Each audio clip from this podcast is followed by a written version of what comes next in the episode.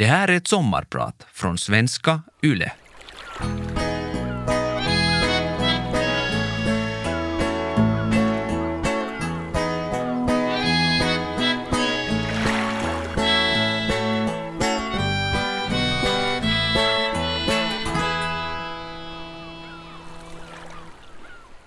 Finne i Sverige, svensk i Finland. Alltid lite utanför och aldrig en hel del av samhället. Så vi började söka oss till varandra. Vi som var andra generationens invandrare. För om svenskarna inte accepterade oss så skulle vi istället bli tajta med varandra. Det här skulle i det långa loppet få förfärliga konsekvenser. Jag heter Janne Ranninen och idag är jag din sommarpratare. Jag ska prata om hur snabbt det kan gå från att vara barn i en Stockholmsförort till att sitta 24 år i fängelse. Från buset på utomhusbadet, centrum och pendeltågsstationen till en skarpladdad Glock med hålspetsammunition i för att orsaka mest skada i offret när man skjuter henne. Välkommen med på min resa. Jordro Därifrån har jag mina allra första minnen. Sjuvåningshöghusen på Södra Jordbrovägen. Då världen fortfarande var oskyldig. Då vi fortfarande levde i Astrid Lindgrens värld och med Olof Palmes politik. Jag föddes 1977 på Nacka sjukhus men växte upp i Jordbro. Jag har bott på Södra Jordbrovägen en stor del av mitt liv. Det var i den förorten jag formades både på gott och ont. Jordbro är en del av Haninge kommun. En väldigt stor kommun. Vid den tiden hade Haninge en befolkning på runt 70 000 invånare och 15 000 av dem bodde i Jordbro, Haninges getto. Vårt kära hemområde var den plats i kommunen som man skulle undvika. Även fast vi hade ett utomhusbad, vikingarnas gravfält, fina naturområden och till och med kungen hade varit på besök här. Vår förort var uppdelad i två delar. Den ena delen var radhusområdet, eller villorna som vi kallade det. Den andra delen, som jag bodde i, var den förfallna delen med höghus, centrumet, pendeltågsstationen och sånt. Vi som bodde här kände ju självklart av klasskillnaderna och det gjorde alla andra också. Aftonbladet gjorde ett stort reportage om detta det publicerades i flera dagar i den största dagstidningen. Rubriken var Vi och dom. Men som barn så märkte jag väl inte att vi bodde i ett utsatt område. Jag hade mina kompisar, min skog att leka i och vår gård med den lilla fotbollsplanen som under vintern förvandlades till en liten hockeyplan. Jag gick i Lundaskolan. Första klassen gick jag i finsk klass.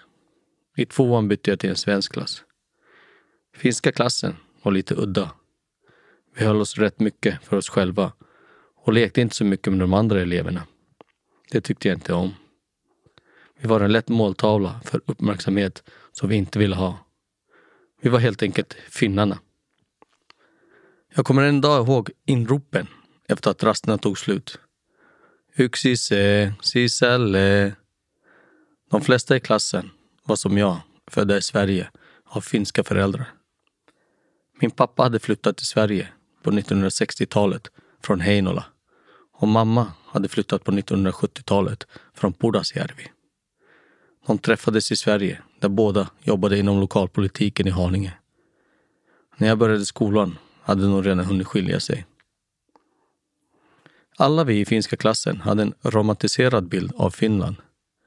Det var drömlandet som vi då och då besökte på sommar och de andra loven med våra föräldrar.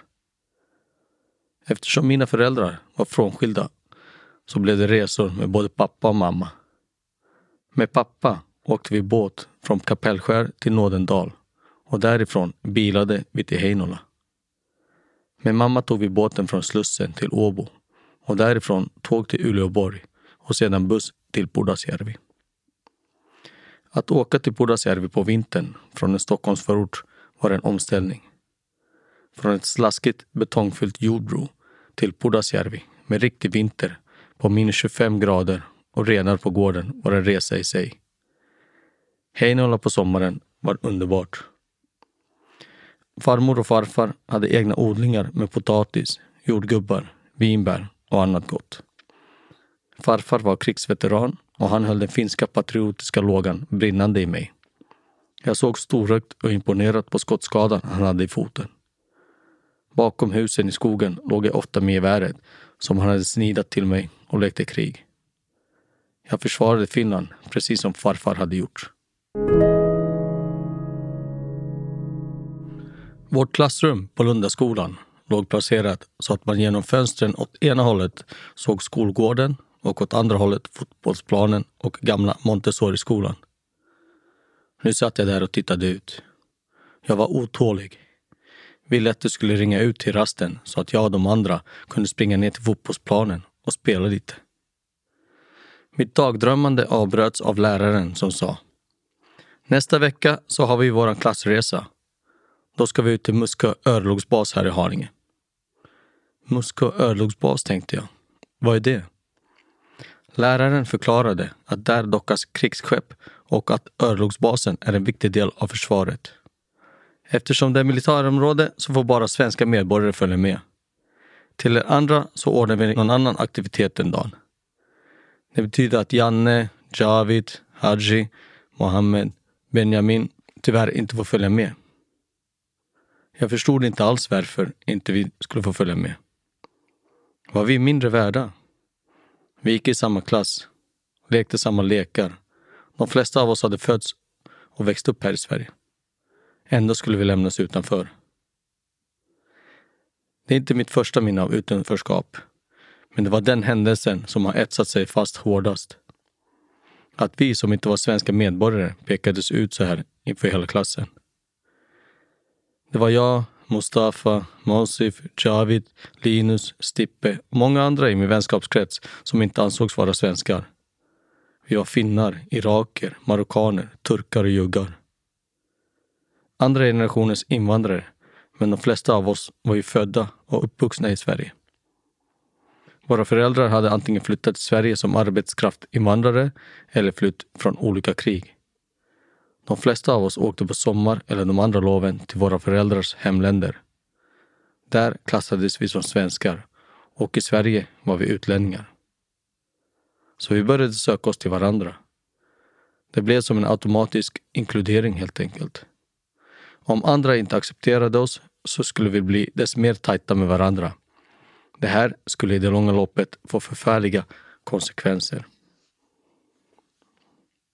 Jag växte upp med en ensamstående mamma och en storebror. Vi hade rätt knappt ekonomiskt. Kärlek fanns det gott om. Men pengar? Nej, inte så mycket. Mamma gjorde så gott hon kunde, men det räckte tyvärr inte till. Några i vår förort hade börjat göra pengar på brott. Kriminalitet var också annars en del av vår vardag i Jobro. Affärsinnehavarna beställde stulna varor från oss yngre som de sedan sålde i sin egen butik. Lönen från mitt första jobb i pizzerian betalades svart. Inget av pizzabudinkomsterna redovisades. De hembeställda pizzorna betalades kontant och i slutet av kvällen räknades kontanterna och därifrån fick jag min lön. Hela 20 kronor i timmen. På vardagarna blev det 100 kronor om dagen när jag jobbade fem timmar och på helgerna 200 kronor om dagen för 10 timmar. Plus mat under dagen. Det var dock mycket pengar för en tonåring på den tiden. Men jag ville ha mer. Så precis som många andra så började jag begå brott. Jag hade åkt fast för misshandel några gånger. Men i polisförhören berättade jag aldrig om någon annan som var med. Jag golade, alltså skvallrade helt enkelt inte. Det satt i ryggraden. Vad som än hände så golade man inte. Det var koden som allt grundade sig på. De mer erfarna kriminella fick nys om att de kunde hålla käften stängd under polisförhör. Och det ledde till att det började komma in tips om olika andra uppdrag. Först mindre inbrott och rån. Och ju mer jag gjorde och visade att jag klarade av, desto mer blev jag inbjuden till mer av den sortens kriminalitet. Det tog inte lång tid förrän jag begick rån där bytet låg på ett par hundratusen kronor. Eller att jag distribuerade kokain i stora mängder. Jag minns hur jag och min kompis Volkan Unsal en gång stod vid ett av gömställena där fyra kilo kokain hade gömts. Volkan hade fått i uppdrag att distribuera kokainet och han ville stolt visa upp för mig vilket jobb han hade fått. Vi skulle distribuera drogerna tillsammans. Jag stod där beväpnad och redo att trycka av mitt vapen ifall någon skulle försöka sig på att råna oss eller ifall polisen skulle dyka upp under tiden vi stod vid våra stash. Det var spännande och jag var vaken. Men rädslan var inte den övergripande känslan utan det var än en gång fokuset på jobbet som tog över känslorna. Den kriminella karriären var snabb. Jag heter Janne Ranninen och idag är jag din sommarpratare. Dådet har utförts likt en avrättning. Magasinet i Glockpistolen var laddat så att varannan patron var en helmantad kula och varannan en hålspetskula, sa åklagaren när hen läste upp åtalet i Stockholms tingsrätt. Där satt jag i säkerhetssalen i Stockholms tingsrätt, nyss fyllda 21 år och åtalad för mordet på Stockholms gangsterkung Dragan Joksovic, även kallad Jokso. Ledaren för den ökända juggemaffian. Jag hade suttit häktad i två månader med fulla restriktioner och nu var det dags för rättegång om mordet. Två månaders krig i Stockholms undre värld hade kulminerat i att jag tog pendeltåget och taxi ut till Solvalla travbana för att utföra mitt uppdrag. Det var att ta livet av en annan människa. Idag känns det helt konstigt att sitta här och säga det. Som att det är normalt. Det var det förstås inte. Men i den värld jag levde då kändes det logiskt. Det fanns en väg som hade lett mig dit. Det hade varit stressiga månader med mordförsök från bägge sidorna. Allt hade börjat med en konflikt kring smuggelcigaretter. Det hade inte funnits någon möjlighet till fredsförhandlingar utan det skulle helt enkelt spillas blod. De senaste veckorna hade vi varit tvungna att åka bil i konvojer, byta lägenheter med några dagars mellanrum och hela tiden ha på skottsäkra västar och pistoler. Dessutom hade vi vår krigsarsenal på nära avstånd. Den bestod av minor och automatvapen. Men nu stod jag där på Solvalla och spanade efter det också. Jag hade mantlat min klock och var beredd. Minuterna kändes som timmar. Jag var rädd och nervös, men samtidigt bestämd och beredd. Sedan såg jag ju också. Han närmade sig spelkassan. Jag tvingade mig upp skakiga ben, stängde av allt annat, fick tunnelseende och siktade in mig på också. Pistolen som jag hade i byxlinningen var mantlad och klar. Fyra skott. Jag också var dödligt skadad. Det utbröt panik. Folk försvann likt ett trollslag. Planen var att ge upp på plats, så jag kollade efter vakterna och ropade till dem att komma och gripa mig. De tvekade. Jag stod ju fortfarande med pistolen i min hand. Men på deras order la jag från mig vapnet och snart var vakterna där och satte på mig handfängsel. Efter ett par minuter fylldes restaurangen med poliser med automatvapen och jag fördes till Solna polisstation.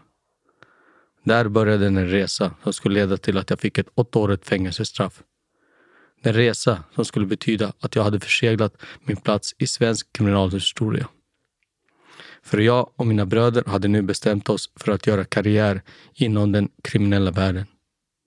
Och sedan bröt Stockholms gangsterkrig ut. Jag hade begärt förflyttning till Finland från Sverige.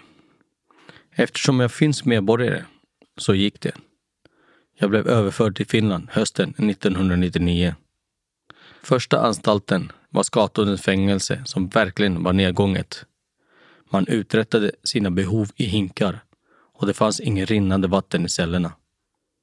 Efter ett par vändor på olika fängelser så blev jag i slutet av mitt straff placerad på den öppna anstalten Narajärvi.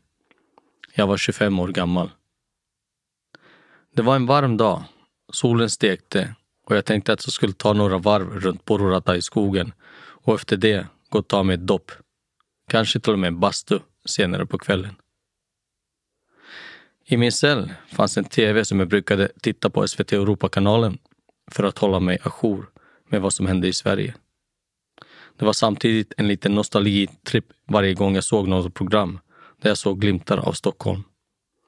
Favoritprogrammet var Allsång på Skansen. Som vanligt så bläddrade jag även igenom text-tvn för att hålla koll på nyheterna. Där stod det med stor text. Väpnat rån på Arlanda. Jag minns inte ifall det stod något om någon rekordsumma, men jag visste direkt vilka som låg bakom. På min förra permission till Sverige hade jag, Leo och Volkan varit och festat. Då hade Leo sagt att han hade en stor kupp på gång, men gick självklart inte in på några detaljer.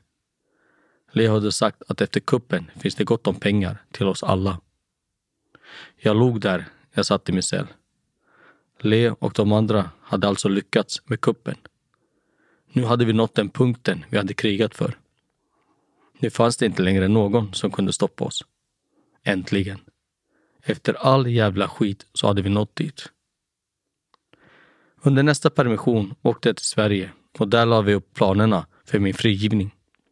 Jag skulle ha en lägenhet, men basen skulle vara på pizzeria Leila. Därifrån, tänkte vi, skulle jag ta hand om det administrativa och få en vanlig lön. Så att jag kunde ta det lugnt i början efter muck, alltså frigivningen. Men det tog inte längre än en vecka innan allt gick åt helvete. Volkan ville ha en del av kakan som han inte hade rätt till. Först så ville han ge sig på de två andra som hade utfört rånet tillsammans med Leo. Leo sa nej och då tyckte Volkan att han hade rätt att sno Leos del. Volkan visste var Leo hade gömt en del och han lyckades till slut lura till sig 3,5 miljoner av bytet. Det skulle visa sig ha ödesdigra konsekvenser. En dag ringde Leo mig. Janne, sa han. Volkan har snott pengar från mig och till råga på allt anmält sig till vittnesskyddsprogrammet och golat ner alla. Nu är jag internationellt efterlyst. Tillsammans bestämde vi oss för att ta livet av Volkan. I september 2003 åkte jag över till Sverige med båt från Helsingfors. Allt var redan uppstyrt. Jag skulle locka Volkan till Finland. Leo skulle komma över och mörda honom personligen. Och ett par torpeder skulle göra sig av med hans kropp. Det var som ett maskineri där alla hade sitt uppdrag. Alla hade samma mål. Vi skulle utföra ett mord utan att åka fast. Men det skulle bli ändring i planerna. Till den nivån att före detta chefen för Helsingfors narkotikarotel Jari Arnio skulle bli dömd för samma mord till livstidsfängelse i Helsingfors tingsrätt. Han friades senare i hovrätten.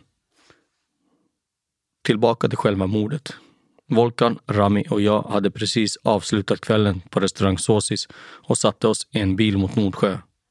Där väntade en torped och där skulle Volkan knockas, föras bort, mördas och hans kropp skulle grävas ner någonstans.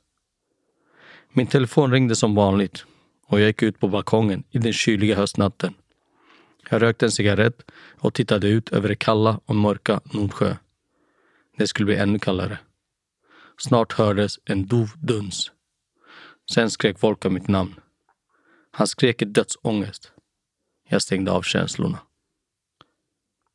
Jag hade en gång älskat honom som en bror, men nu hatade jag honom som en förrädare. Jag ville bara att allt skulle vara över. Det tog inte mer än ett par minuter förrän den andra torpeden tog över. Jag klev in i lägenheter, gav en kabel till honom. En stund senare var Volkan död. Jag greps för mordet 21 januari och dömdes till livstidsfängelse ungefär ett år senare. Jag satt isolerad hela det året. 23 timmar om dygnet spenderade jag i en 8 kvadratmeter stor cell. I cellen fanns en säng, en avskild toalett med dusch, en tv med inbyggd VHS-spelare som man kunde titta på filmer med. Sen fanns det ett fönster därifrån man kunde se in på fängelsets innergård. Det hände inte mycket under dagen. En timma fick jag vara ute på rastgården för mig själv. Jag hade alltså mycket tid att tänka. Reflektera över hur fan jag hade hamnat här. Vad som hade gått åt helvete helt enkelt. Jag visste att jag skulle bli dömd till ett långt fängelsestraff. Jag var kluven till om det här skulle vara det sista jag skulle göra i mitt kriminella liv eller om jag skulle rymma och fortsätta på en annan kontinent. Hur som helst visste jag att jag måste utveckla mig som människa. Ända sedan tonåren hade jag levt på att begå brott. Det hade bara lett till tragedi, långa fängelsestraff och svek. Jag hade avslutat grundskolan efter nian och hade med nöd och näppe fått ett avgångsbetyg. Inte för att jag var dum, utan för att jag helt enkelt inte var på lektionerna. Nu ville jag börja plugga och satte upp ett mål. Jag skulle lämna den kriminella banan och istället läsa in gymnasiet, gå universitetet och utbilda mig till revisor. För jag hade alltid varit bra på siffror. Dessutom är det inte känslorna, utan det rationella och siffrorna som styr en revisor. Det skulle passa mig. Så jag la upp en strategi. Jag hade ju tillräckligt med tid. Och jag kunde ju ekonomin från den kriminella världen i och med alla inbrott, rån och drogförsäljning. Men nu skulle jag börja göra allt lagligt i mitt liv. Det kändes som en lång tunnel, men jag hade gett mig fan på att klara det. Samtidigt blev jag far.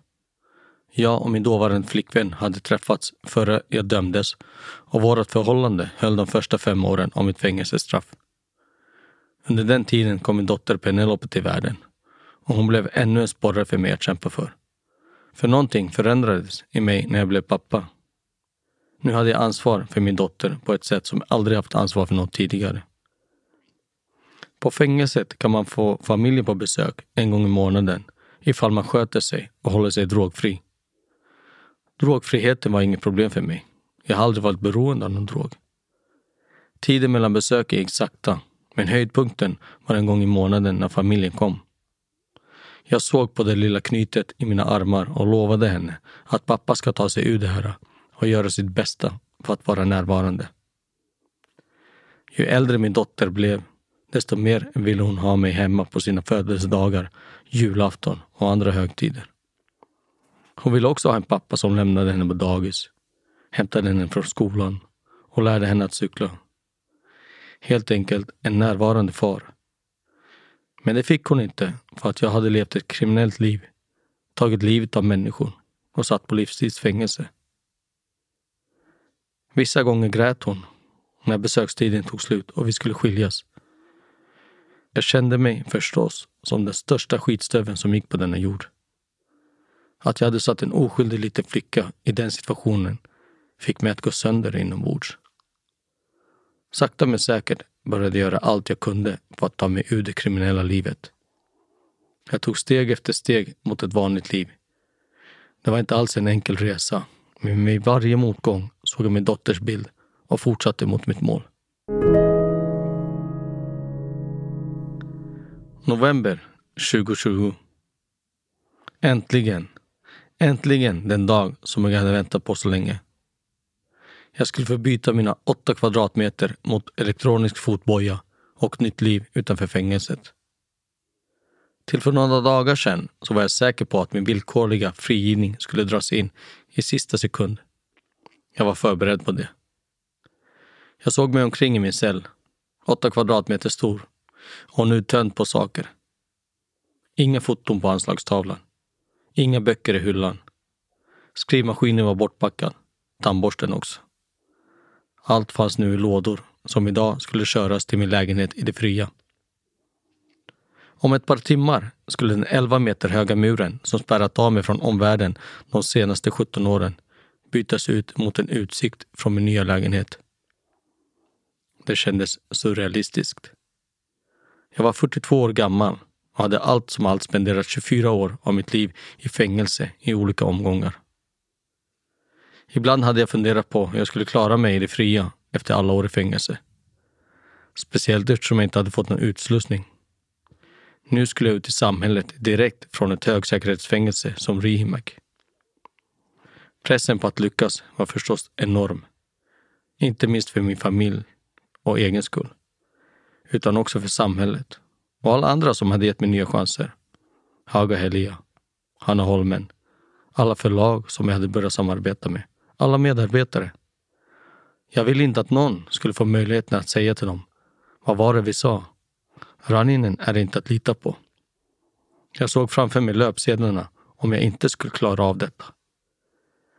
Dessutom skulle jag nu bli pappa på heltid. Min skyldighet skulle vara att finnas där för min dotter, min flickvän Linda som jag hade träffat fem år tidigare och nu skulle bli sambo med och andra familjemedlemmar. Alla de som hade väntat på mig i alla dessa år.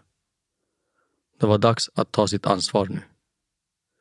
De skulle inte mer tvingas ta ledigt en hel dag för att åka till fängelset, gå igenom metalldetektorer, mötas av bryska vakter, bli inlåsta i ett rum med mig och sen känna ångesten när besöken tar slut. Allt det här rörde sig i mitt huvud när min celldörr öppnades och vakten frågade mig ifall jag är klar. Klar, tänkte jag.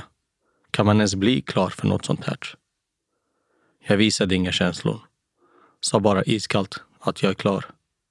Vände mig en sista gång mot fönstret och hoppades så innerligt att det skulle vara sista gången jag såg den där jävla äckliga, gråa, omänskliga muren från insidan. Med mig fick jag ett strikt schema. Jag fick inte alls röra mig hemifrån mellan klockan 21 och 07. Inte heller mellan 09 och 12 eller 13 och 16. Detta betydde att jag kunde ta en morgonpromenad mellan 07 och 09, en lunchpromenad mellan 12 och 13 och sen röra mig ute mellan 16 och 21. Jag fick bara röra mig i Vanda, dit jag flyttade när jag muckade. Känslan av ansvar fyllde mig. Nu skulle jag bli en laglydig människa. Betala hyra. Inreda bostaden så att den blev beboelig.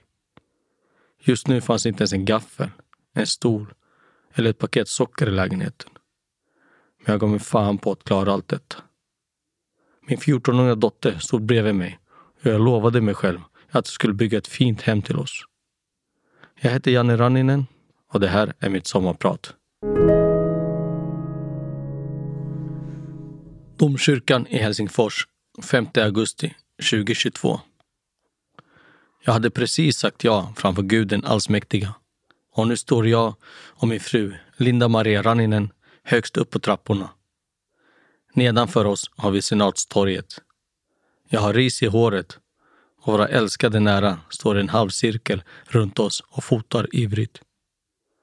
Jag ser min dotter i hennes vackra klänning, min mamma i tårar, min bästman överlycklig och min vackra fru skina i kapp med solen. Dagen var underbar. Det hade flugit in folk från Sverige och runt om i Finland. Vissa av våra släktingar var redan så gamla att detta kanske var deras sista chans till en gemensam fest. Jag ska inte ljuga. Jag var nervös innan. Men nu var jag nervös på ett bra sätt. Inte på det sättet som jag brukade vara nervös på när jag gjorde mina brott och var tvungen att stålsätta mig. Nu hade jag ingen behov av stålsättning. Det har nu gått två år sedan jag blev frigiven. Utöver bröllopet så har den här tiden haft sina höjdpunkter. Jag kunde vara med på min dotters skolavslutning när hon gick ut grundskolan. Jag har inte behövt tänka på när jag måste återvända till fängelset efter min permission. Jag har kunnat resa till Sverige när jag vill. Den första resan kändes surrealistisk. Jag hade inte varit där på över 17 år. Jag åkte direkt till Jordbro. Promenerade runt och mindes. Höglunda badet, där vi som barn hade badat och lekt. Den gamla pizzerian som jag hade jobbat i. Jag tog en sväng i centrum till pizzeria Leila när Volkan hade skjutit två människor. Jag gick till höghuset där jag hade vuxit upp och satte mig i trapphuset en stund. Trappuppgången kändes mindre. Vilken jävla resa. Från barndomen i Jordbro till 24 år i fängelse. Och nu satt jag där i trappen. Samma trapp som vi brukade hänga i när vi var små. Efter fängelset har jag haft mycket jobb. Det allra första jag gjorde var att bygga två hemsidor om marknadsföringen för ett företag. När det var klart så hade jag inte direkt något jobb. Så jag började söka jobb den vanliga vägen. Skickade ut massor med jobbansökningar.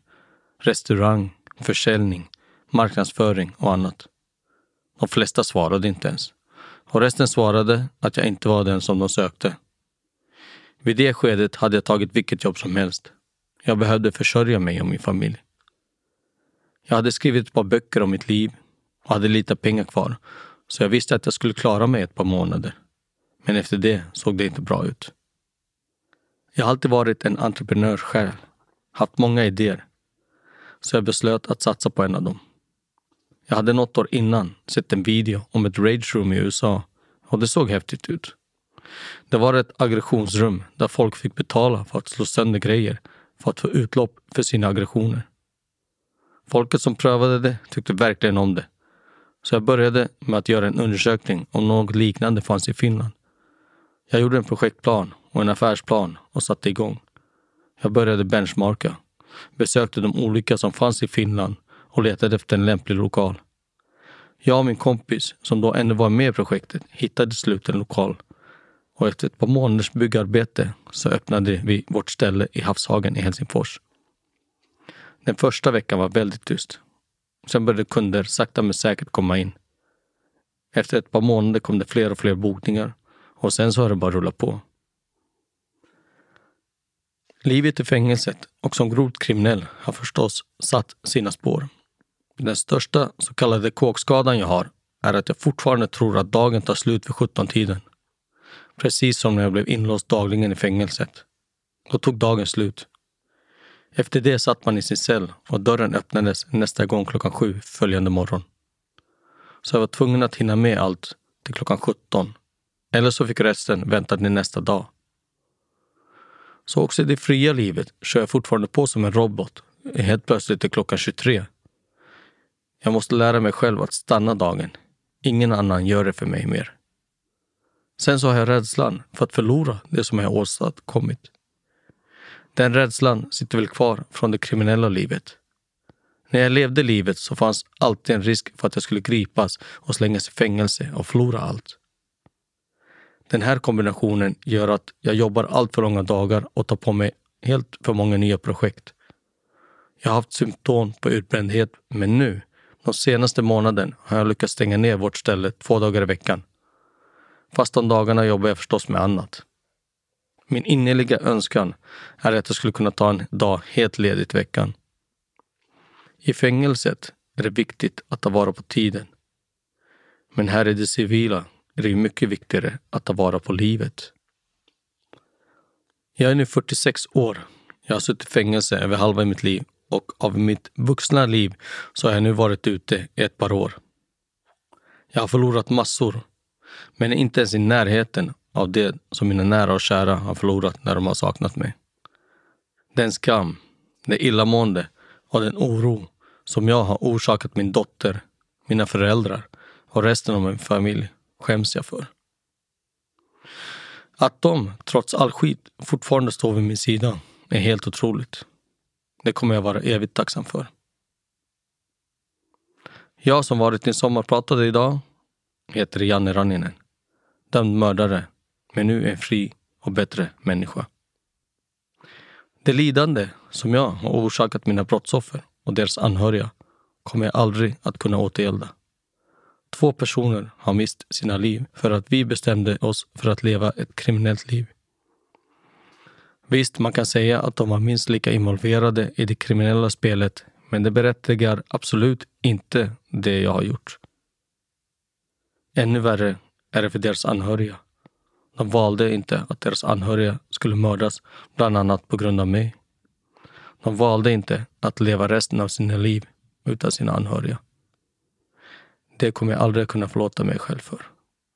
Att jag har orsakat dem den skadan och det lidandet. För de har inte förtjänat det. Du har lyssnat på Vegas sommarpratare med Janne Raninen. Redaktör Jeanette Björkqvist. Vegas sommarpratare görs av Parad Media för Svenska Yle.